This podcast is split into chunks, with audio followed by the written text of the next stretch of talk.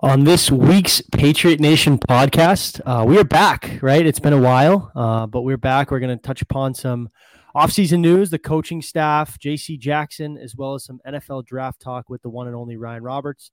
Uh, going to dive into some receivers today. It's been a busy week at the combine. The Patriots meeting with a lot of the top talents. Um, and then we'll finish up with a newer segment. Uh, I'll let Pat take that one away, but uh, this is my welcome back to the show.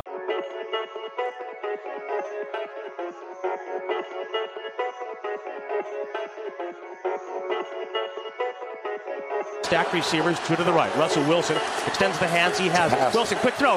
And it's intercepted! Intercepted by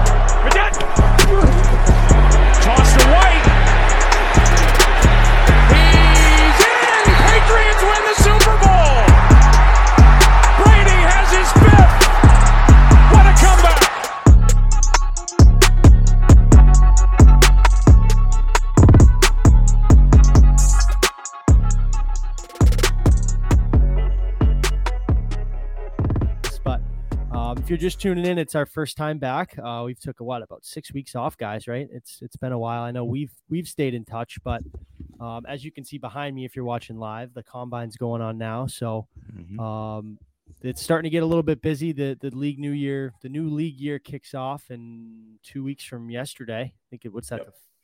The 16th. 16th? Yeah, Yeah. the 16th. So um, things are starting to ramp up, and I think it's starting to get a little bit interesting. But before we dive into it, how are you guys doing? It's good to see you guys again. Feeling rested, rested and ready Yeah. to go. Yeah, it's been a while. I uh I feel like a lot of life has happened since we've last been on on these. So lots to talk I about. We'll think get into the, it later. The but- last, the last one was probably the. I don't even think we did one after the Buffalo game, so it might have been that. No, we did, we did, Did but we? we did, but it was We quick. did, it was but it was quick. sweet. yeah, Exactly. So Tom Brady has allegedly retired since since we were on. So like you know, it's Yeah. you know, we'll see, we'll see, we'll see if that if that sticks or not. But supposedly he's retired. so a lot's changed, Yep. obviously, right? Completely new coaching staff on the offensive side of the ball. Um, we thought, you know, that looks like they don't have a number one corner, not a number two, maybe not even a number three. Uh, it's early, but I think let's dive in. Let's start off with the offensive side of the ball. I think that's the most interesting and something we can kind of dive into. I think we might have some different opinions on kind of how things go, but obviously Josh McDaniels leaves, takes the Vegas job. Everybody knows that. Took on Bo Hardegree, their assistant quarterback coach. Mick Lombardi's now their offensive coordinator. Carmen Bricillo will be their offensive line coach. Um, and it is expected that Ivan Fears will retire. So completely new offensive staff for Mac Jones in his second year. Obviously, we know how advanced he is and how pro ready, how well he, you know, adapted. It, it shouldn't be too much of an issue, right? I think uh, uh, someone like him, um, it might not affect him as much as another guy going into their second year, but obviously Right. there, there is some cause for concern. Uh, Patriots obviously bring back Joe Judge as an off- offensive assistant. Um, what's your guys' overall thoughts? I'll, Keegan, I'll start with you. We haven't we've texted about this, but we haven't been open about it. Uh, I'm curious. Uh, What's what's your take on on everything kind of going on here? so I'll try to be as positive as possible to start off because the initial, you know, response to hearing the reports that Joe Judge is going to be back as an offensive assistant, that Matt Patricia might even be taking over a role on the offense, everybody's kind of freaked out a little bit. And it- it's funny to me, just on like a surface level, you think you've got two former NFL head coaches. Neither one of them were particularly successful, but two former NFL head coaches. They're coming back to where they've coached. Both of them coached for a long time in New England um, and they're going to be able to work with a young quarterback. So it's like you you have three head coaches, former head coaches, and a head coach on your roster to be able to work with a lot of young players that I assume they're going to be bringing in within the next couple of years. Like there's going to be a lot of roster turnover. Um, so I think that's a good thing. The fact that they're former head coaches, they've been in the position, and now they're going to be overlooked by Bill Belichick. So maybe they can rein in the rein him in a little bit. Um, in, in terms of the actual offensive coaching, I don't know what Matt Patricia's doing on the offensive side of the ball. Um, the the real thing for me is who's going to be calling the plays because if it goes to Joe Judge, we've seen the decisions that that guy makes uh, when he has the ability to make those decisions, and Matt Patricia, he called plays on defense and he didn't do a particularly great job at that. So, um, who's going to be calling plays? That's that's my huge question. I don't have an answer for anybody. I don't think you guys do either. But that's that's the number one thing I, I can't help but go back. You have an answer? Do. Let's do it. I yeah. have an answer.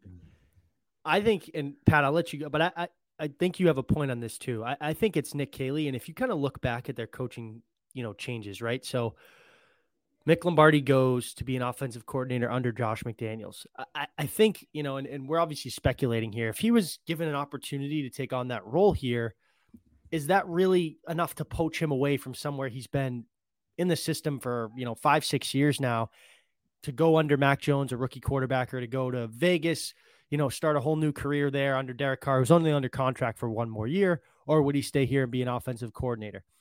I think inside that building, there's always these up and coming coaches. I think people saw, hey, you know, maybe there's not much room to grow here on the offensive side to a coordinator role because Nick Caley's that next guy, right? Everybody starts out as a positional coach. I think what helps Nick Caley is his ability to uh, his past experience working with tight ends, right? Heavily involved in both the run mm-hmm. game and the pass game. Um, if I were to guess, I would think Judge would. You might see something like you're going on, on the defensive side of the ball with Belichick and Mayo. I think from a game plan perspective, Caley's probably their guy just because he's had his hands on so many parts of the offense for probably quite some time now, being the tight end coach, like I said, and his experience in both the run and pass game. Um, so I, I, think this guy's their next up and coming kind of. I don't want to call him a, a young guru coach because we don't know anything about him, but um, I think he has an opportunity here to really grow and, and shock some people, uh, kind of bring a maybe a more modernized approach to their offense uh, and bring a little bit more juice to it, assuming that they they upgrade at the positions we need them to. Yeah, I think the writing's on the wall, right? Obviously, Mac Jones is, is the most important person on the team right now, right? His development and his play is going to kind of take the Patriots where they're going to go because you can't win without a great quarterback. So, or at least an above average quarterback, as we saw with the Rams this year. So, you have to look at it and say, okay, him improving needs to be the number one thing. So, does that mean that we want Joe Judge working with him? I don't know. Joe Judge was a college quarterback, but like, I don't know. Like, who knows? But I think Nick Caley is interesting. And, and um, Henry McKenna was talking about this on, on Tommy Karn's podcast, I think today. Um, and he was saying, you know, McDaniels has talked about how, and you know, we all know the Belichick quote from 2019 with the with the thing with Saban where he doesn't like guys poaching his own guys. Well, Josh McDaniels didn't sound like that at all. Josh McDaniels sounded like, hey, I talked to Belichick. We're all good. Like we had discussions about it, and it sounded like he got the green light to take pretty much everyone he wanted away from Belichick. The one guy who didn't go was Nick Caley. And so you look at it and say, okay, Bricillo goes, and you know, a few other guys went as well, but Nick Caley doesn't go. And so is that because Belichick said, Hey, listen, you want to take Karn with you? Go ahead. But like Nick Caley staying because he's the guy that I, you know, that we're kind of grooming for this position. And again, will he be the the offensive coordinator this year? No, he won't be. He won't get that title this year. But similar to what happened with Flo when he came, yeah, he wasn't the defensive coordinator, but he was calling the plays. He was in charge of the offense. And I think you'll see Belichick, you know, kind of step over into the offense a little bit, maybe, you know, and and get his hands in there a little bit more than he typically does. Because yes, we have some guys over there. And like you said, you know, Keegan mentioned it where you have you, you know, you have coaches, head coaches that are now on the offensive side of the football. And yes, they're primarily either special teams or offensive guy or defensive guys, but all these guys worked offense, right? These guys all studied offense. They're from the Patriots. The Patriots do everything. You can't do just one side of the ball. You do everything when you're on the Patriots. So they have experience with that. I'm not, you know, I mean, look, would I have liked Bill O'Brien or even Jesus Christ, maybe even Adam Gase because they have, you know, they have experience as a play caller? Sure. But if Bill Belichick looks at this uh, at this coaching staff and says, "Hey, we have enough brain power here that I feel confident with the offense and the defense," I think there's a lot of good young coaches on the defense, and you know, offensively, if if we're comfortable where we are, then I'm okay with it. Like eh, you know, and they'll figure it out. And if Caley is that guy that we kind of don't necessarily see coming and never heard of, and all of a sudden, boom, he's this great coach. Great. Uh, you know, I don't know if that's gonna be the case, but but at least give it a shot, right? I know there's there's been reports too that they're not officially done filling out their offensive staff, right? They typically do work slow, especially when you consider anybody that's kind of coming in has probably had some sort of experience here, whether it's Bill O'Brien or not, right? They're going to have right. some sort of relationship indirectly or, or, like I said, worked for Bill uh, somewhere uh, along the lines here. But um, I think another interesting move too is, you know, obviously he hasn't got the title yet, but I think Troy Brown working with receivers yeah. um, will be super important, right? I, I think he kind of helped out there a little bit last year. He was part running back coach. Uh, obviously, gets his hands um, on the receivers and, and runs most of the drills. But that was Lombardi's title last year, and I think that that comes back to them not being able to to develop receivers. Right? You haven't had somebody as a coach there play the position at an NFL level before, and and you know with a with a strong class and then meeting with a lot of these guys, assuming that they're going to take one, hopefully early on in this draft, you want a guy who's been yeah. in there, uh, has played in the system and knows what he's doing. You know, developing these receivers because I think that that's what's kind of hurt them at that position over the last few years. They've had to go out and spend to get you know proven talent um, to improve at that position when they haven't had much success drafting them. And even guys like Kendrick Bourne, who wasn't, I mean, let's call a spade a spade. Like he wasn't a superstar offseason signing. It was a guy that they were like, you know, everybody thought they were throwing money at this guy because they needed something that you at least knew was an NFL receiver. He had the the best year of his career under, you know, working with Troy Brown and, and this staff. So uh, maybe with new people making decisions in the front office, maybe you know you can get a little bit better at developing those receivers. But I you you talked about it earlier, Spags. The fact that Caley did work with tight ends, which means he worked in the run game and the pass game. Mm-hmm. And with Ivan Fears going, who a bunch of reports came out after we kind of figured out that he was probably leaning towards retirement. He's been their run game coordinator for probably a decade at this point, and he's been doing all of their their on the ground game plans. So that's another huge thing to where if I would rather have a, a, passing game guy come in and be the offensive coordinator or a run game guy, you definitely want a guy who who can take over you know, fill in the shoes for a guy who's been doing it for so long, like Fear. So I, I think it's important to kind of stress that Fears is maybe just as big of a departure as Josh McDaniels because now you've got passing game and running game to kind of fill in. Right. Like you said, Nick Caley, who's worked with both, maybe he can kind of take half and half and then delegate the rest to somebody else. I want my guy Kev. I need Kev back. That's what we need. Shout out Vinny Sunseri, who's done a phenomenal yep. job over two One years Patriot. running backs. Yeah, they've had two of the better running back groups that they've had in a long time with him, you know, helping out. So he's done a great yeah, he's job. done well. And let's now let's shift over to the defensive side of the ball, which obviously now dealing with players. J.C. Jackson, right? What what's kind of going on with this situation? Uh, franchise tag window ends the eighth, which is next Monday.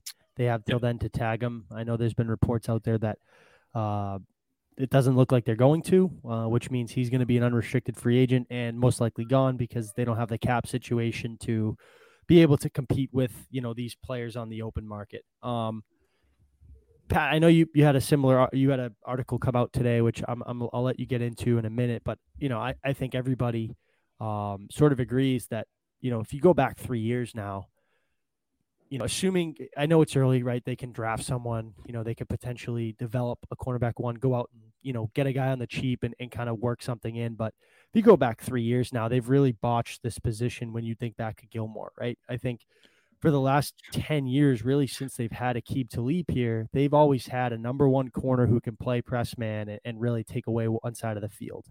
Um, you know, so I think you know, Talib, right? You, you lose Talib, you go out and get Revis. You lose Revis, you had Butler. You lose Butler, you had Gilmore. And then, you know, with Gilmore, you had Jackson to kind of fill in, right? So right. Um, now they don't have that.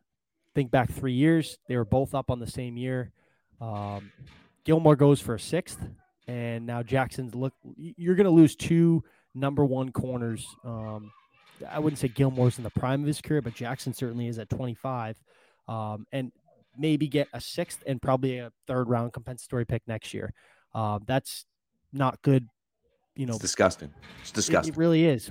Like, and maybe they don't have a tag and trade partner in mind. Someone will just, you know, hey, we'll we'll just pay him the money, whatever he wants. We're going to have to sign him to a contract anyways.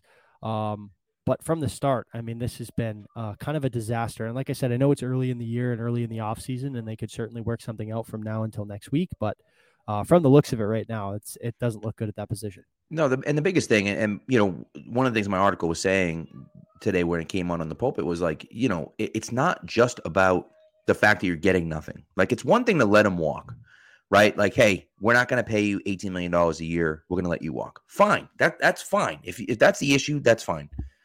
You knew this was coming, right? You knew this was coming. 2020. You look at 2020. You say, okay, we know what's coming. J.C. Jackson's a restricted free agent at the end of 2020. Stephon Gilmore wants more money in 2020. So what do we do? We give him money from 2021 for 2020.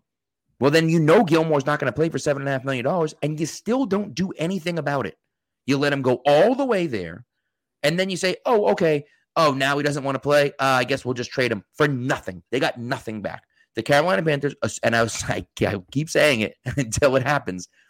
Assuming the Carolina Panthers don't re-sign Stephon Gilmore, they are going to get more back for compensation than the Patriots did for trading him away, for letting him walk. That is inexcusable. Stephon, I don't care whether Stephon Gilmore is 35 years old. He was defensive player of the year two years ago. Two years ago, he was defensive player of the year. And you got a sixth round pick in next year's draft for him. It's it's unbelievably horrible. And then to put Jackson on the on the RFA tag this year, that's fine. Got no problem with that. Maybe they thought someone was going to come in was going to swoop in and, and, and give them an offer and give them a second round pick for him. And I think that they, I almost wonder if they were hoping that that happened and it didn't. But fine, he plays under that. They haven't made one legitimate offer towards him yet. You know, I'm sure they've thrown him stuff, but they've all they've lowballed him. You know, they've lowballed him. And so now you, you take him to the carpet again. And yeah, we started playing well, but like we, you know, you look at it and just say, man, like I, I just it's you you fumbled it, man. You fumbled it. You got two of these great players, and you're gonna let them both walk, and you're gonna get nothing back in return. And it's just like, man, like how did you screw that up that badly that you're getting nothing back for both guys? You had to choose between two of them. So choose Gilmore and say, hey, look, we'll do Gilmore, and then we'll redo his deal in 2021. Fine, and then we'll we'll RFA uh, Jackson and we'll trade him midseason or we'll trade him before the before the season happens. Like choose between one of them. Now you choose none of them, and you're ending up with Jalen Mills as your number one corner. Now, I, listen, they could sign him to a long term extension. They could even franchise tag him and let him play this year. But if they let him walk for nothing, it's just it's it's just horrendous mismanagement by them. And not to forget about the fact you're not getting anything. Now you don't have anyone there either. So it's it's a disaster so that's Pat's manifesto. I, I, I, don't have a ton to add to that because you, you kind of said it all. What I will say is they have two chances to bail themselves out here. You can tag or extend JC and just have him return. Uh, that that's still on the table. It doesn't look likely, but it's it could happen. Right. And then me and Spags have talked about it. This is a very deep cornerback class, I believe. Uh, I think there's an opportunity for them to go out and get a guy. He's not going to be JC Jackson in year one. We all know that but I think there's an opportunity for them to kind of make up not some of the production, but kind of fill that role. Um, so, so I'll wait. I'll wait off just a little bit until. So Keegan, you're not you're not wrong there. You're not wrong, right? And and then maybe they draft a guy at 21. Maybe they even move up and get a guy. Somehow Stingley falls and they get him at 15 or something like that. Like maybe that happens. But even if that happens, you're still getting nothing back for J.C. Jackson. So you let Gilmore and Jackson walk and get nothing in return. And so it's like you just you can't have those assets and just you know you don't ever use them. It's just like the, it's foolish. The, the only pushback I have on that is like they've done it before, right. and when it when it turns out to where they just get a player who's just as good and can take over that role, we don't talk about it. So it's not it's not like a huge deal. The Darrelle Revis situation was a debacle after his one year in New England, but Malcolm Butler was just there waiting in the wings and took right. over. You know what I'm saying? So right. Revis was a Revis years, is a one year deal. That was a that was a we're going to win a championship this year, so we're going to sign him to one year right, deal. But you know what I mean? You know what I'm talking about. I know what you mean. I know what you mean. If if someone comes in and takes over the role, then no one's going to talk about it in five years. So I just want I'll right. wait off a little bit. I love the passion though. I, I enjoyed that thoroughly. and yeah, I mean, it comes back to two like Jalen Mills played out of position last year because they didn't have depth out there, right? Joejuan Williams has shown he can't do it. And you bring up, you know, maybe they go out and get a guy. Keegan, they haven't shown. And I know it's it's a different draft approach, and I don't want to judge them when Caserio is here, when the last time they took one, but they haven't shown that they can they can hit on these guys early in the draft. Like they, their their misses at defensive back is the is their biggest, right? Joejuan Williams, Ras-I Dowling, Duke Dawson, Cyrus Jones, like the list goes on. That's that's the toughest part. But since you brought up the draft, we're going to bring in our guest for the night, Ryan Roberts uh, from Rise and Draft. Ryan, thanks so much for coming on. Um, it's a big week. I appreciate you stepping in during the combine to uh, to have some conversations with us. So so welcome on. Yeah, no, I appreciate you guys. I'm I'm have it on in the background, but I appreciate the the invite as always. Of uh, course. Uh, so man. we're going to be talking mainly wide receivers. We kind of introducing a little new segment here. Uh, bring up a prospect a week, kind of break them down, maybe see their fit in New England. Um, but I guess I'll start with this. Any wide receivers other than the Alabama guys, right? Because Jameson Williams and John Metchie obviously come to mind uh, that you think you fit their scheme, somebody that they can, you know, really uh, come in and push the needle and, and really improve this wide receiver room for them. Yeah, no, I think there's a few guys, right? Like when I when I think of what I feel like is the strength of the Patriots now, it's obviously the quick passing game, in my opinion, with Mac Jones, right? Like he wants to get the ball out of his hand quick. So in that theory, I would prefer obviously players that have the YAC ability, have guys that can create after the catch, kind of what we're seeing in San Francisco a little bit with the Deebos of the world and and um, you know kind of that brand. So I think a guy like Garrett Wilson from Ohio State is a guy that pops into my head very quickly. You know, he's a guy that's incredibly explosive after the catch, but he's also a multi-level threat. Where I think that whether you want to line him up inside and out, I think he can kind of affect the game in so many different ways. Uh, Treylon Burks, even though he's not having the greatest testing day of all time, like he's got obviously a lot of YAC ability after catch, uh, super physical. And I think that Drake London would be another guy out of USC. He's also not not um, participating um, in the combine, recovering from the ankle injury, but he's a guy when we're talking about again YAC ability to win after the catch. He's not the most he's not the most flexible mover in space, right? Like he's not going to make guys miss in the open field, but what he does is he's incredibly physical. He kind of reminds me a lot of Brandon Marshall. And I feel like that's kind of what Patriots fans probably thought they were what they were getting with N'Keal Harry when he was coming out of Arizona State. And I think that that is the better version. Um, something in that that theory um, of big guys that can create YAC with physicality is, is what you're getting in a guy with like a Drake London from USC. And I, I want to get in since it is day one of the combine. It's the day that everybody looks forward to. Receivers going. I wanted to ask you, maybe not from a Patriots perspective, but what you really could tell people to look for because there's so much emphasis put on 40 yard dash times. It like it's mm-hmm. it gets hammered on Twitter. But there's a lot of stuff going on here to where, you know, the, the routes that they're running on the field, the gauntlet drills, stuff like that, verts, broad jumps, all that stuff.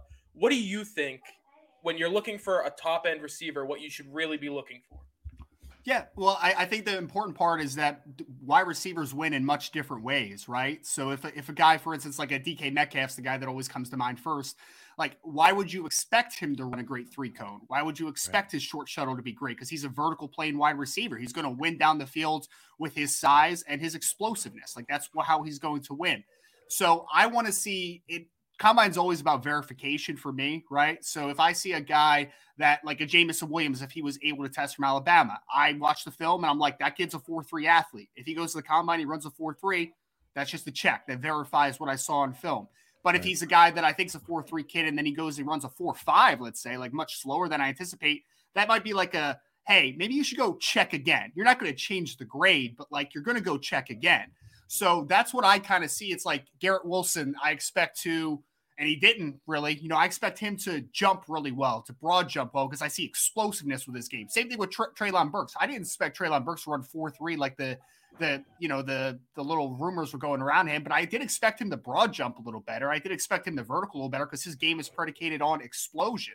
So I think that just kind of having understanding that verification is the big aspect of the combine, but for wide receiver specifically, if a guy wins a certain way you should be able to just check that box, not expecting a vertical plane receiver to run really quickly, you know, in short areas, expecting a, a, guy that shows explosiveness off the line of scrimmage to broad jump potentially, a guy that wins in the air to show that separation ability by elevating and, and showing that vertical. Like it's about verification. And for me, just don't expect a guy to be something that he isn't. The film should tell you what he is, and the the whatever test you find deemed quality to show that traits is the one that you should rely on, and you shouldn't expect guys to be something that they aren't.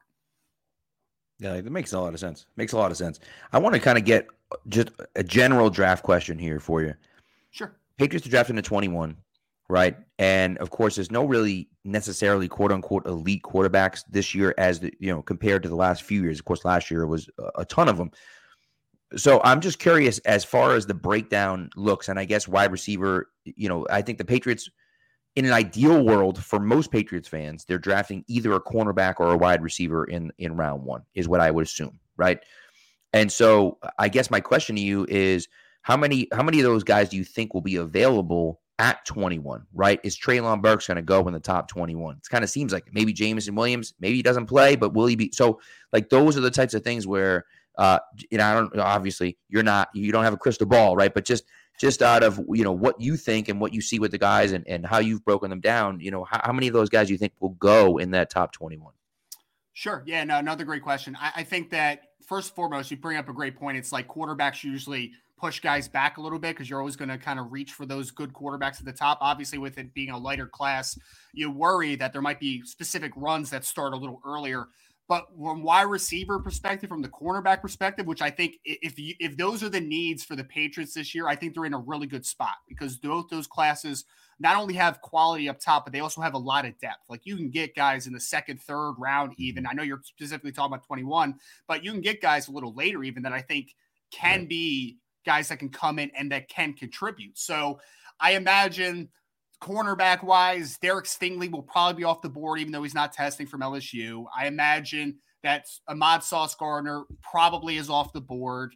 A, a guy like a Trent McDuffie might be off the board, but then I think that there's going to be guys like Andrew Booth Jr., who might slide a little bit because he's not testing. I think he's fantastic. If you ask me long term who I think is the best cornerback in this class, I would say it's going to be Andrew Booth Jr. Like, I love that kid out of Clemson. You have him. You have um, Kyler Gordon out of Washington, who could be a nice riser. I prefer maybe a little further back into the first round, maybe early second. But I mean, to answer the question though, like there's five guys I think a cornerback this year that I would be comfortable drafting at number 21. So there, I think there's going to be a run early on, offensive line, defensive line. That's the sense that I get, yeah. right? Like it's a, it's a great edge class and you always need offensive tackles. And you have guys like Evan Neal and Ikem Ekwonu and all those dudes. So like those guys are going to go early. And then let's not, I mean, it's the NFL. Somebody, somebody's going to panic. So like Malik Willis is going to go somewhere oh, yeah. earlier than people are like, everyone just keeps putting him in number 20 to Pittsburgh, which still works for you guys, even, even if that's the case. But I, I have a hard time thinking that the first quarterback is not going to be drafted until pick 20. Like Washington's going to draft the quarterback, I think. Um, I think that the Carolina Panthers could be in play for a quarterback at pick eight, even though they're you know kind of dodging that question. So I think there's still going to be a couple quarterbacks drafted, which helps that board push back a little bit. But I think cornerback, you're going to be in a good spot. Wide receiver, it might be pick your pick your flavor at that point, right? Because I think that there's going to be like you said, I mean, Treylon might be gone at that point, right? Garrett Wilson might be gone, but there's still going to be your Jameson Williams, who may have been a top 10 to 15 pick if he didn't get hurt. So that could be tremendous value and bring, I mean, for that wide receiver room, I, I know you guys have Nelson Agholor, who's kind of up and down. He's got some speed, but like, you know, obviously you're working with Jakobi Meyers, who's not much of a speed threat. You're working with Kendrick Bourne, who's not much of a speed threat. Adding that speed that Jameson Williams has is really interesting. So mm-hmm. I think there's going to be guys, both a wide receiver and cornerback, that are worthy of that top of that 21st overall selection because I think that they're the, the depth there in these in both those classes, I think is tremendous in this class. And we were talking about it just before he came on. J.C. Jackson, the whole situation there. It, it, you know, obviously a lot can change in the next few days with the franchise tag, and, and maybe, you know, a miracle happens and they actually win when he hits the open market, which they won't because they they can't their cap situation. They won't get into. They can't win a bidding war. Um, at 21, you know, Patriots like these guys with length and, and people that can play press man I know you mentioned a few of them. I guess ideally, who would be your fit, right? Because you have McDuffie, you have Andrew Booth Jr., maybe a Kyler Gordon, who's a you know obviously a freak athlete. Um, yep. Schematically, you know, from your perspective, who would be somebody that they may target there that might be there, right? Like in a in a great world, like Ahmad Sauce Gardner would fit awesome here. 6'2", 200 pounds unbelievable in coverage, but there's just I don't think there's a chance this guy goes uh, is, is, there at 21, right? But then you have that you talked about the depth with like I said Booth and McDuffie, guys like that that may mm-hmm. be able to come in and, and like Keegan said earlier, not going to be a JC Jackson year one, right? But if you can kind of put him into spots and maybe hide him a little bit, get some safety help, and, and really develop him into your next guy on a rookie contract with that fifth year, I guess who would be that guy for you? Andrew Jr. would be my answer. I mean, if he's on the board, I think it's a slam dunk because I, I, not only is he great in press coverage, like you kind of talked about a little bit, he has really good understanding of getting his hips aligned and his, you know, his his uh, hands activating with his feet and just mirror ability. And I mean, he's got all the short area quickness that you would want at the line of scrimmage and the physicality. But also, I think that he gives you so much possibility because he could play zone. He could play off man. He can play press. He can do so much of everything. Like you don't have to make him just an exclusive press man corner. Like you can ask him to do so much, whether he's working in the boundary, working to the field, playing left, right. Like it doesn't matter with a guy like an Andrew Booth, in my opinion, from the upside. I think a, a interesting player would be maybe Trent McDuffie, because although I wouldn't classify him as the perfect press man corner, because he's just not the biggest guy in the world. He does, I mean, stylistically to JC Jackson is size wise kind of makes some sense, some parallels. And I think that he has incredible zone awareness. And I think that he's click and close and off man is fantastic. So, like, I think mm. that that fit makes sense. But if you're looking for a guy that I think can day one play press man in the NFL and play it effectively, I think that Andrew Booth brings that and more. Right. And I think that he absolutely does. Kyler Gordon, I think, can go in that range because I think he's going to test like a just a freak of nature I don't know if he's the day one press man corner that you're going to want though. Like he's more of an off man, really incredible athlete type, yeah. like click and close, and then he can turn and run. Like that's what I see with Kyler. Now he's he's inexperienced, so can he be that? I mean, he's six foot with long arms, so like there's no reason to think that he can't be that guy that can play more at the line of scrimmage. I just don't know if the day one return is going to be great. So um, Andrew Booth Jr. Man, if he's on the board, run into the podium. That's an easy one for me. That's a that's the perfect answer. It's the correct answer. Uh, since, since it is the combine, we don't want to take up a ton of your time. I thought maybe if you guys wanted to do it as well, we could kind of just fire some prospects that we like at you and get your thoughts on. Them. I think that could be Love kind it. of fun. I like it. I'll start Cam Taylor Britt. I don't know what it is about him. He's super physical. I mm-hmm. love him. I think he's a great like if you want to pair a corner with a wide receiver in the draft, I think he's the perfect corner in like the middle rounds. What are your thoughts on him? Yeah, no, he's a fun guy because I, I feel like the NFL now more than ever is becoming a very matchup dictated league, right? And you see guys like Cooper Kupp that are move, you know, he'll play outside, he'll play inside, he'll play Z, he'll play X, he'll play like he'll play all over the place. And I think that Cam Taylor Britt gives you that physical profile, like you said, that I think he can follow a certain type of receiver. Now he's not the biggest kid in the world, obviously. So I don't know if press man is going to be his cup of tea if you're projecting him as a pure outside corner. But I think that as a zone heavy scheme and it's playing some off man as well, because I think that he's definitely fluid enough to do it. But I think that the the fun part about him is that he could be a move piece in the secondary, right? Like he could be a nickel day one, like easy starting nickel. He could play outside. I think he can even play safety. So he can do all those different things. And I think it's like, oh, you're going up against a team that like like a LA Rams, for instance, right, that have a great slot receiver Cam Taylor Britt, I think, could be a little bit of a negator. Now, obviously, he's not going to shut down Cooper Kupp on a snap to snap basis, but like he can follow that guy no matter where he lines up, uh, uh, you know, on the on the on the formation. So I really like him for the versatility he brings, and honestly, down the road, he may be a full time safety, and he might be a damn good one, to be honest, because I think that he just has. I mean, there's not many better, more physical players in this draft, man. Like he'll get in your face and he doesn't have the greatest length, so he's not going to be the greatest press man corner of all time just because there's some limitations. But like he'll get in your face in the run game. He is super physical. There's a lot to like with Cam Taylor Britt. He just he just reminds me of a guy that is going to be one of those positionless players where who cares if you call him a corner, who cares if you call him a safety? All I know is he's a good player on the back ends.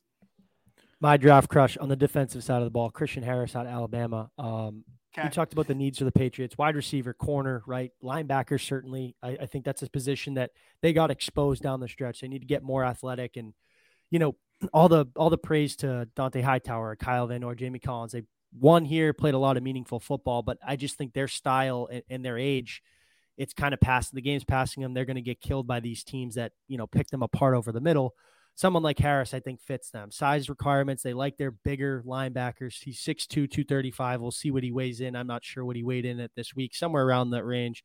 Uh, three year guy, versatile. Um, I think could play a Mike position at the at the pro level. Somebody that came from Alabama. They've had success drafting linebackers there.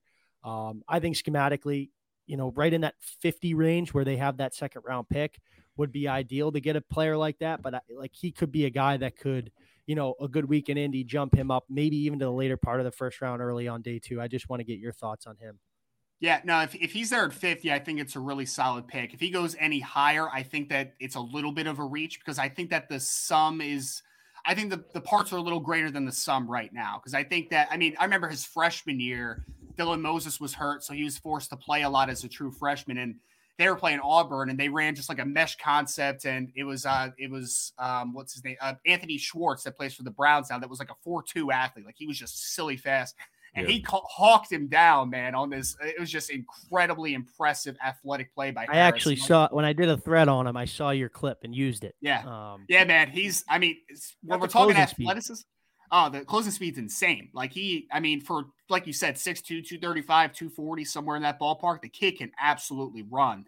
And I love the fit with in in Belichick with Belichick specifically because I think right now I don't love his eyes um, as far as run fits, but like he can run and he can work in pursuit so well, and he's got upside in coverage. I just feel like he, the development has not quite been to the degree that I would love.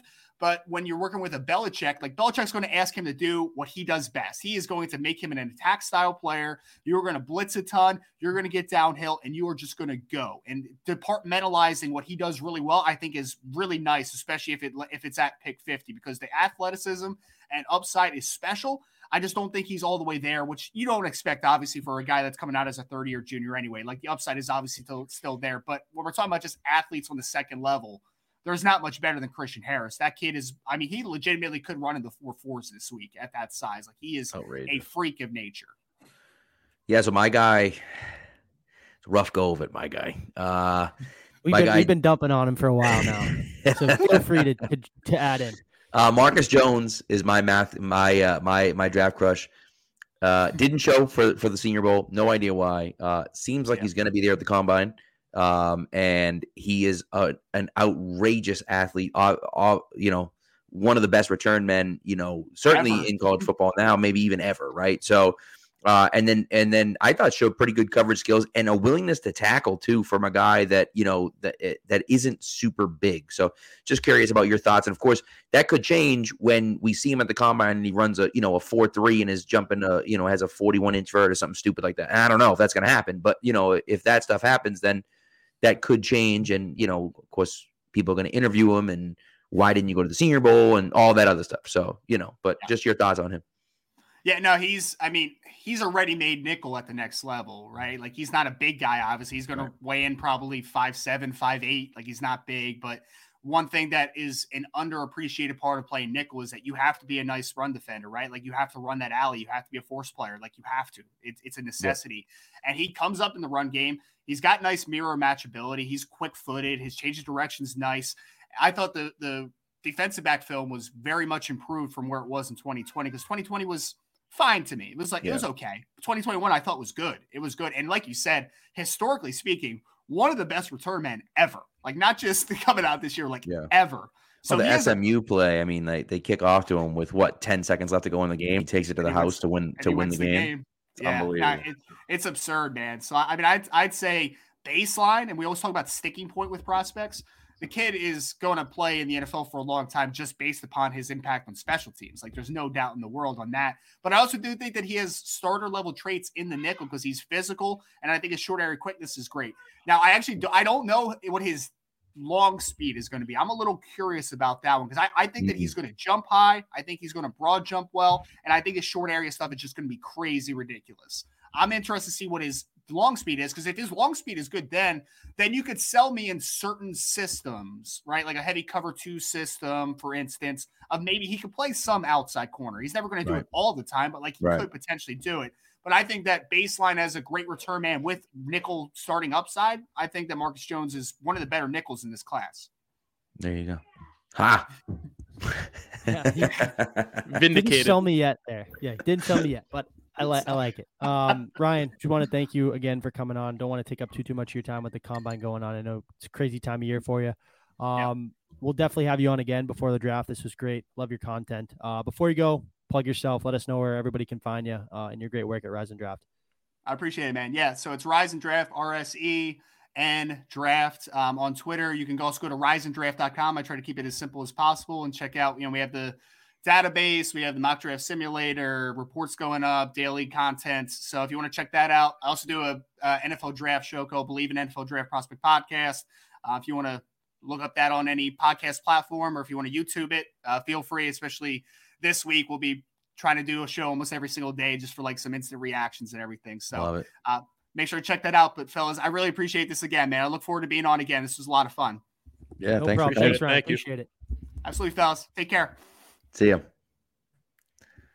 All right.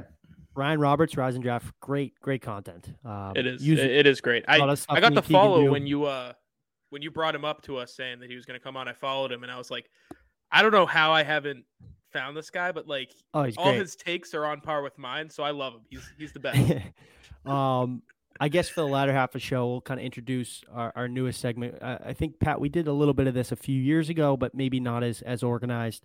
Um, Yeah. each week, going to kind of bring up a prospect, any position. This week, we we did all go wide receiver because I think it's it's the sexiest position. It's the position we all want. Um, Keegan, I'll let you start. Introduce your guy. I think anybody who knows Keegan knows who he's going right off the bat. So this this moment right here, years in the making, and, and you It guys sure know it is literally years.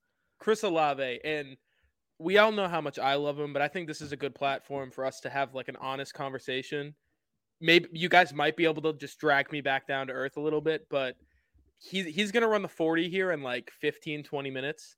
And if it's anything under 4 4 or or 4 4 4, I would say, which is Then where he's they project him to run. and he's he's not going to be a 21. I I'll sell my soul. I, I don't care where he goes. If he I just want him to get drafted high, and I want to watch him play football because I, I love him. You know. Yeah. But I, I do want to have the conversation because I wrote an article last week, the you know the draft profile series for Pat's Pulpit about him, and I think he can be a number one receiver. Um, for Mac Jones, like I think he can be that guy whether it's the traditional, you know, X go up and get it kind of guy, that, that's not who he is. But I think he can be the perfect option to go out and, and be a safety blanket for, for Mac Jones. I just wanted to get you guys' opinion on it, and then I'll kind of wrap up with my thoughts. Yeah, I mean the the thing I, I like about him, the experience, right? You're getting a guy with four years experience playing Big Ten football. Um, like you said, kind of positionless, can move him around. I don't know if he can be a true X. I think the only thing maybe that's a little bit of a red flag and maybe why he's not at, the top of the draft board. Because you went into college football this year and you were like, Chris Olave is wide receiver one. And, and maybe he is still in your book, but you know, he's four or five on, you know, Jeremiah and, and these, Right. you know, draft analysts. I think there's a little bit of limitations to his game. Um, you know, certainly got the size, maybe he didn't weigh in as well. Like you said, I'm interested to see where he runs.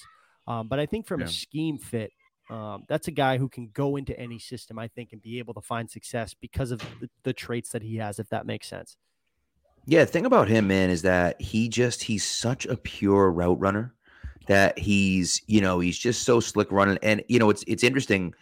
I look at him as almost like a little bit of a higher level Rashod Bateman. Like Bateman came out last year and was just like so pure, so crisp. Everything was clean. And you just watched him like, man, this dude just like everything was crisp, ev- you know, beautiful cuts. He knows how to, you know, he knows how to get away from coverage uh, and do it, you know, without having to make some crazy move. All of a sudden, he's open, and you're like, "Wait, what happened?" So, uh, I, you know, he's a great, great player. Now, I wonder about, you know, some of the durability issues. Does he, you know, he's not a Deebo Samuel guy. He's not, he's not a great run after the catch guy. Never missed Um, a game. But that's the thing, and so, and that's the thing. Like, so you say, okay, durability is an issue because he's small, but like, he, I mean, he played and never and never had to miss a game because of injury. So, you know, it's one of those things where you say, okay, well, maybe the, you know, it's different in the in the you know in the pros and blah blah blah and whatever. But like, you know, people are going to start keep questioning those, those things because that's what they do is they question those things. But you know, I, I just think you look at him and say, if he's there at 21 and they take him at 21, uh, you know, to me, it, that's that's a slam dunk as far as I'm concerned. And look, uh, you know, we'll see what the 40 time looks like. Of course, Treylon Burks, who everyone was talking about, oh my God, this guy's 6'4", 2, 240, Harry, and he runs a People get mad when you eh, say that. he, he just ran he just ran a I know, but well, the Patriots fans do. But you know, everyone was like, "Oh, he's going to be 6'4", 250 and run, you know, a 4-2." And it's like, well, actually, he's 6'2", 225, and he just ran a 4-5. So like, it's a little bit different. So we'll see what Olave looks like.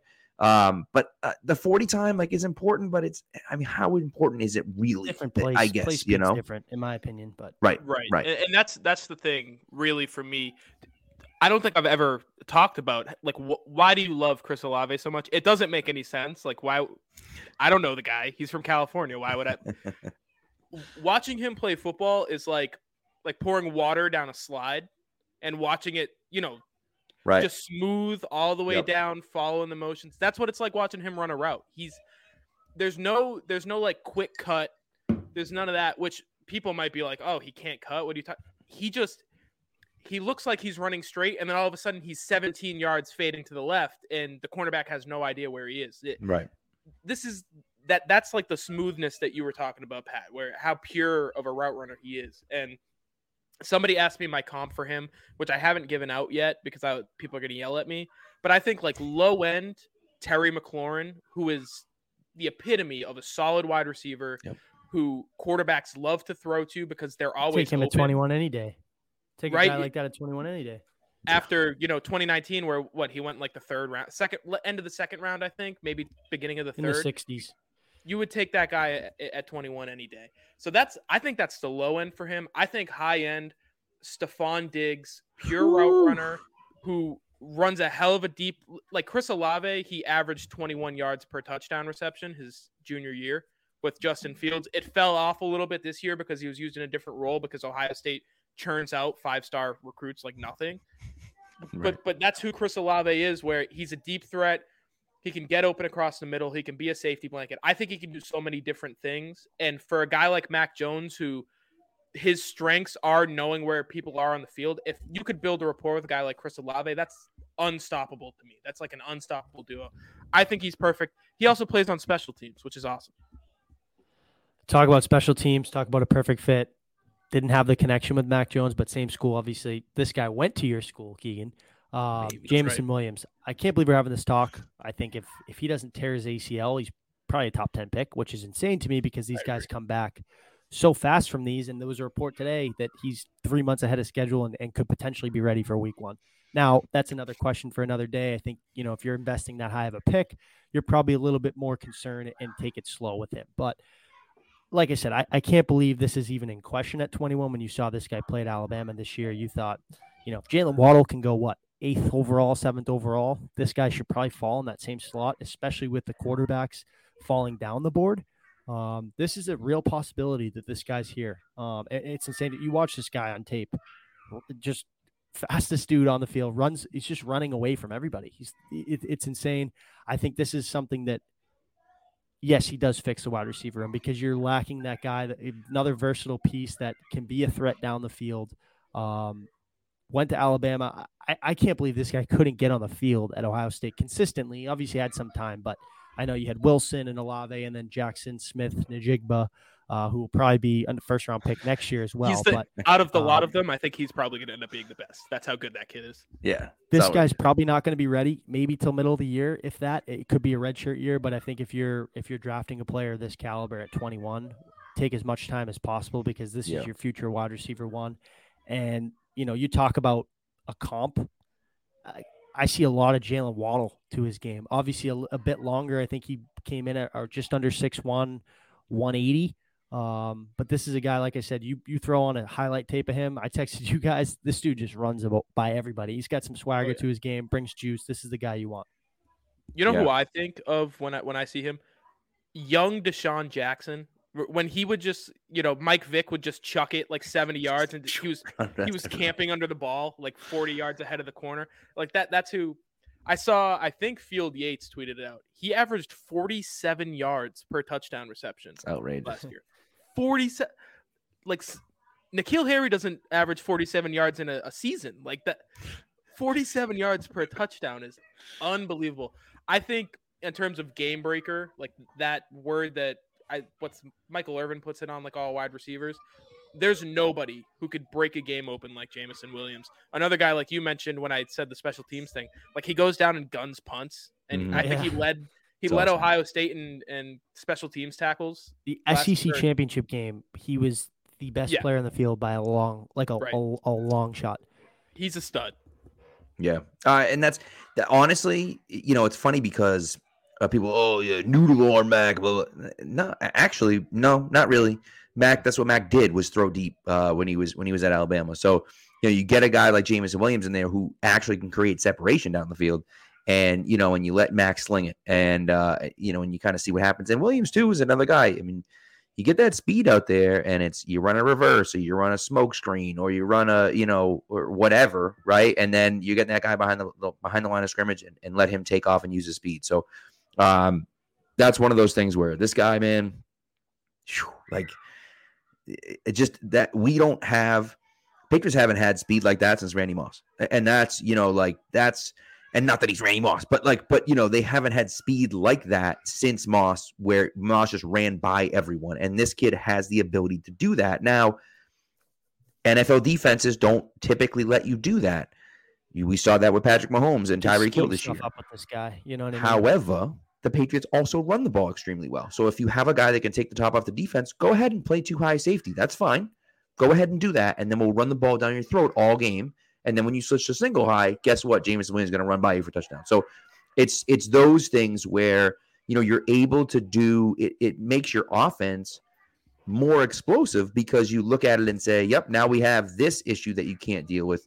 Um, and uh, I I love it. I, I, this kid would be at 21 would be oh a steal. Slam dunk. In yep. your receiver room got much better last year. I think if you can add a piece with this guy, a young player, you can almost yep. they'll get by the, the, first half of the season whenever this dude is ready. Right. Uh, and you have five years of team control. This is a future wide receiver one slam dunk. The yep. sky is the limit for him, which brings us to our next guy. Pat, you're oh, look guy, at that. Skyy Moore, who like just ran a four three nine. So this That's dude, right, baby. You know, uh, Jeremiah said there's no way this guy gets out of the second round. And, I, and no, no shot and that's and that's that's my guy this week. And listen, John Metchie. Anyone that follows me knows that John Metchie is is like my guy. Love John Metchie. I'd love John Metchie in the second or third round. But the more I watch a Skyy Moore, the more I read about Skyy Moore, the more I see his highlight film. Now he's running a, three, a two, uh, a four, three, nine, and oh by the way, has the largest hands for a wide receiver in the draft with 10 and a half inch hands, which is outrageous when you think about how big his hands are. He's a guy that you know, yes, he's got the long speed, but to me, his best ability is his short area quickness. He's a guy who's probably going to be he's he's best out of the slot, but with that speed, he could probably play on the outside. He's not big, but it's it's the quick twitch stuff. It's the ability for him to just you know jiggle past the wide receiver. Jiggle ain't the right word, but you know what I mean. But do a little shimmy past shimmy past the wide receiver, right, or uh, past the corner, and get open across the middle of the field. He's not afraid to go over the middle. He'll take a hit, and once he gets the ball in his hands, you know he, he's off. Yeah, he's gone. And, yeah, and, and that that's what they need. They need that guy in the middle, and not that he's Edelman, right? But they need that slot guy that can get open across the middle, that isn't afraid to catch the ball over the middle, and can get open and create separation instantly. And that's a guy that can do that. Obviously, the size is a little bit, but I think this is a if, if they choose to go corner or even tackle or D tackle yep. wherever linebacker at twenty one, like their second round pick in the fifties, this is a sweet spot to pick up a guy like this, right? A, a Skyy Moore, a, a, Calvin Austin, who they just picked up, yep. maybe like a, you know, even a Metchie, right? Like that second tier of wide receivers. I think, even though you're picking them in the second round, I think that's that's an upgrade yeah. to what you had. You got to get younger at that position, right? Kendrick Bourne's got one more year left. Nelson Agholor's got one more year left, heavy contract. Jakobi Meyers, I'm sure, will be here for the rest of his career because he's a he's just a Patriot. Yeah. Um, but that, like I said, that kind of that second tier kind of starts with Skyy Moore um, gets you younger, gets you quicker, and can ultimately help your wide receiver room now and in the future. By the way, 5'10, 195. He's not, you know, he's not huge, but he's also not 5'6, no, 5'8. That's true. Like that, you know what I mean? So on film, he looks, he plays a little smaller than You're right. He does. He does know, play a little maybe that's because he's playing in the middle, uh, uh, you know, inside and he's over the middle of the field a lot. But, right. Um, you know, I think there's some limitations to him. But like I said, if you get a guy like that at 50, if you get a really good player on the defensive side of the ball or a tackle at 21, no right. one will be mad at that pick. Yep. And he kind of has the one thing that they don't have, which is like a little bit of a gadget guy deal where mm-hmm. throw him a bubble screen, he can get you some yards. Right. You know, tunnel screen, stuff like that, where they tried it with N'Keal, it didn't work. They've done a little bit of it with Kendrick Bourne, but it's super limited and basic. I think he kind of unlocks a different dimension to the offense if they want it. Well, I think the big thing too, when you look at when you look at what they missed this past year, I just feel like all their plays took so long to develop. You didn't have a guy, drives, right? Like stuff like right? that. and you didn't have a guy that could get off the ball and be open instantly. It was like, okay, give me a second or two to get open. This guy can get off the ball and get open immediately across the middle. And that's the type of guy that, you know, he all of a sudden is a safety blanket catching 100 passes like Edelman was because he's open every single time. Brady snaps it, boom, oh, there he is, wide open. You know, so that's the type of stuff that they were missing. And whether they take Skyy Moore or not, I think they need that still. They need that slot guy. Obviously, you want the outside guy. So if Jameson Williams there at 21, great. But then let's let's try to find that slot guy as well that can get open and uh, and and create quick, easy passes. Pat, take us home. A uh, little new new segment. I, I'll let you introduce it and take us. home. Yeah. So so uh, we we want to kind of incorporate a little bit a little bit of our like lives in here as well. So uh we're gonna do a little story time at the end. I, we don't have a good name for it yet. It's kind of it's a little bit segment D ish kind of, kind of, but a mailbag too. Yeah, we. yeah, we we're gonna we're gonna do some week. mailbag stuff, but uh, you know, just to kind of give you a glimpse into our life and kind of what's going on, and you know, funny stories or stupid little things that happened. So I got two this week actually. Uh, one of my tweets went. Set the went. timer. Set the timer. Two One of my minutes. Oh, one of my I- I tweets forgot. went. warning. Two minute warning is a good name for it. We'll call it that. One of my tweets went nuts. Uh, ben Coates. I said, uh, you know, Ben Coates. People forget how good Ben Coates is. Uh, you know, was unbelievable and probably deserves to be in the Hall of Fame, Patriots Hall of Fame. And oh, by the way, Ben Coates is in the Patriots Hall of Fame. Uh, was elected for many years. was in, put in in 2008. I went to every home game in 2008. He was pro- I was probably at the game where they honored him at Doesn't halftime. exist. Uh, doesn't exist. No, I just I just blocked. I think I blocked 2008 out of my memory. Uh, so yeah, that was fun. And I was like, oh shoot, that's right. And people were like, that's it's crazy, he's not in. And I'm like, well, actually, he kind of is. Sorry about that. so, but uh, anyways, that was my like, oh, and to make it worse, I've been to the Patriots Hall like 200 times. My father works there. My sister used to work there. I like live there, and I still screwed that up. So You know what? That's funny that like no one corrected you because I'll tweet out like numbers and I'll accidentally hit a two instead of a three. yeah, And people will lose their minds. Oh, my They're like, anxiety's so bad. I got a few. I got a few people, of course, but but not a ton, right? No one's googling is he in the Patriots Hall of Fame? You know Well, what I I mean? think too, like 2008 with Cassel, and they didn't Right. make the playoffs. Right. Like, Yeah, no one's remembering that. it, stuff. do- it doesn't exist. Like No, it it really It around doesn't. here, you know. So So- so my second one uh today, of course, yesterday was was Ash Wednesday, so you got to give up something for Lent. So I gave up stopping for snacks on the way home from school and eating after dinner. That's what I gave up. Because okay, I'm not gonna stop. I stop at the gas station and get like chips Beach and, body, and getting his beach body in. yeah, yeah, yeah, no doubt. You know what I mean? So I stopped. I was I was getting like chips and and and uh you know and, and some chocolate or some sweets or whatever. And I'm like, all right, I can't do that. So I'm like, all right, perfect. I bought I got it all lined up. I got you know I had some uh, some cheese slices with some pepperoni and you know and a little bit on a, like a cracker or whatever. I was eating them as I go. Great. So doing that, and I got the cheese slice, the individual cheese slices that are that come in a little package, right? So I'm going through them and I have the first few, and then I look down and they're like the cheddar jack, so they have like the stuff in them. But then I'm like, that's blue. That's weird. Like, what the heck is that? Oh no, yeah, it was mold. There you go. So my cheese was moldy that I I had like a few pieces of it. So that Did just you that stop sh- though? Did you end up stopping? And I did not. I did not stop. Okay. I had a few, but I had a few. I must. flyer. I don't know if I had any moldy pieces or not, but just shows Gas me station cheese probably isn't the best, anyways. it was not gas station cheese. It was cheese that No, I I'm saying if you were to stop. if you no, to no, stop. no, no. That no shot. I'm stopping there. But but uh but yeah, no, no. So that just you know, just you try, you know, you try to eat well and you try to be healthy, and then that's what happens. So uh so yeah, so we'll see. so I gotta get some new cheese. That's tough. Did you give anything up, Specs? I just found out about this today, and I went to Catholic school, so I'll, I'll think some, that'll be my uh, my homework for the week. We'll figure it out. Um, There you go. But Love it. I think that wraps us. Um, good show today. Obviously, having Ryan on was great. Um, we'll start to get some, you know, draft analysts. You know, I guess uh, independent opinion, somebody that's Yeah. maybe not studying the Patriots so much, but more so the draft. Right. Um, trying to incorporate some new segments. Obviously, this was kind of, I, I guess, a decent little rough draft for us. But like I said, we'll we'll get into like a mailbag, um, start answering some questions maybe towards the the early part of the show, get you guys more involved. But um, yeah, I'm I'm happy it's it's draft season. Uh, I got a trip coming up in two weeks. Obviously, it's on the first day of the new year, so um, be working out there. But um, it's an exciting time of year, one of my favorites, and and looks like um, you know the combine's off to a good start. So It's gonna be fun. It's gonna be fun.